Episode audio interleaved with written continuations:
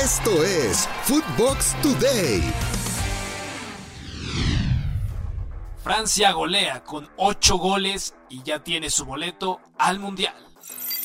El campeón del mundo, Francia, estará en Qatar 2022 para defender la corona, después de golear 8 goles a 0 al equipo de Kazajistán. Kylian Mbappé fue la estrella del partido con 4 anotaciones. Dos tantos fueron obra de Karim Benzema y Antoine Griezmann y Rabiot también se hicieron presentes en la goleada parisina. Bélgica gana y está en la Copa del Mundo. Como líder del grupo E, el equipo de Bélgica se clasifica al Mundial al derrotar 3 goles a 1 al cuadro de Stone. Christian Benteke marcó al minuto 11, Yannick Ferreira Carrasco al 53 y Torgan Hazard al minuto 74 para sellar el boleto de Bélgica al Mundial. Depay y compañía arriesgan su boleto a Qatar 2022. Países Bajos se dejó empatar un 2 a 0 en contra del equipo de Montenegro. Los dos goles de Memphis Depay no fueron suficientes y ahora se jugarán en la última fecha el pase al Mundial contra Noruega, que también tiene posibilidades de avanzar. Si pierden, quedan fuera de la próxima Copa del Mundo. Garrett Bale llega al centenario. El expreso de Gales, Garrett Bale, cumplió su partido número 100 con su selección en el juego disputado contra Bielorrusia. Es el cuarto partido que juega en esta temporada con el equipo de Rowe Page, mientras que con el conjunto del Real Madrid solo ha disputado tres encuentros. Las aspiraciones para el cuadro de Gales de estar en la siguiente justa mundialista siguen en el aire. El mundial para Erling Haaland depende de un milagro. El delantero sensación de Europa en las últimas temporadas, Erling Haaland, no pudo ayudar a Noruega a pasar del empate a ceros contra Letonia. Se colocan en el grupo G con 18 puntos en la tercera posición por detrás de Turquía y Países Bajos. Se juegan su boleto contra el equipo holandés en la última fecha.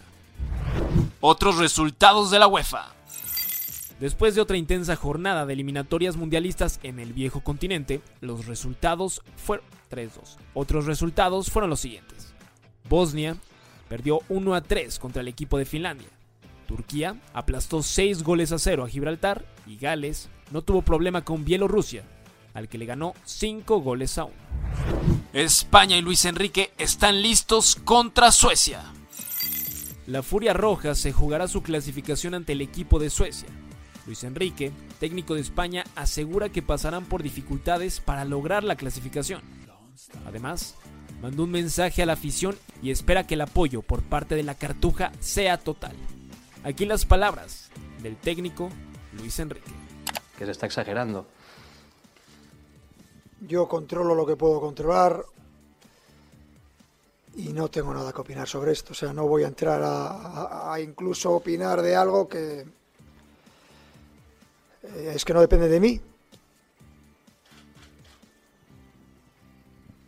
Hola, mister. Antonio Muela, Radio Nacional de España. Eh, más allá del terreno de juego, ha dicho también el seleccionador eh, sueco que intuye un partido en el que prácticamente el 70% del partido tengáis la pelota. eso choca un poquito con la idea de que ellos tienen que salir a, por la victoria, no les, no les vale el empate. Bueno, pero es evidente que ese es el perfil del partido que, puede, que puede suceder, pero eso no te garantiza que llegues al resultado. Ellos pueden eh, tener transiciones, pueden utilizar el juego largo desde atrás para generar con sus jugadores potentes arriba situaciones de segundo balón y atacar profundidad, y luego tienen siempre jugadas a balón parado. Eh, hemos jugado muchos partidos en los que hemos visto un equipo dominante y que gane el otro, o sea que esto, esto es fútbol. Pero evidentemente cada uno va a mostrar sus armas. Nosotros intentaremos que en vez del 70 sea un poco más. Si puede ser cuanto más mejor. Y si puede ser cuanto más lejos de nuestra portería mejor. Y cuanto más cerca de la de ellos para, para estar cerca del gol. Pero desafortunadamente no, es, no se gana al fútbol por merecimiento. Se gana por balones dentro de la portería rival. Y... La agresión a Keira Hamraoui da un giro inesperado. La investigación sobre la agresión que sufrió la jugadora del PSG, Keira Hamraoui, ha dado un giro completamente distinto.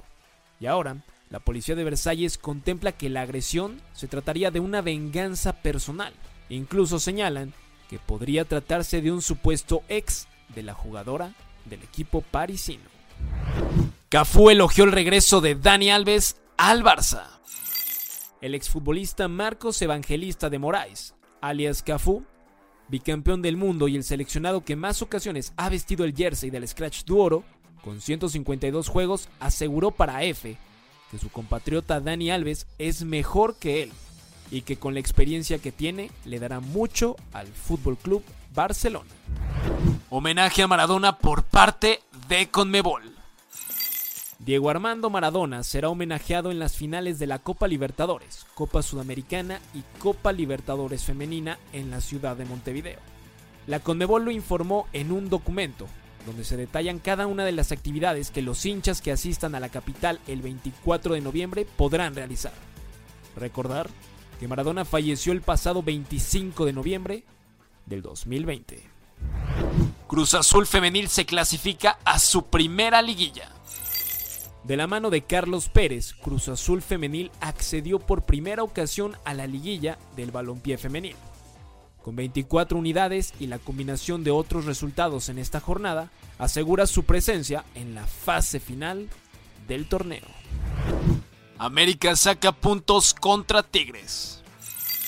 Con gol de Karen Luna al minuto 91, América Femenil en el Estadio Azteca logró rescatar un punto de oro contra el mejor equipo del torneo, el equipo de Tigres Femenil. Por parte del equipo regio anotó María Sánchez Morales.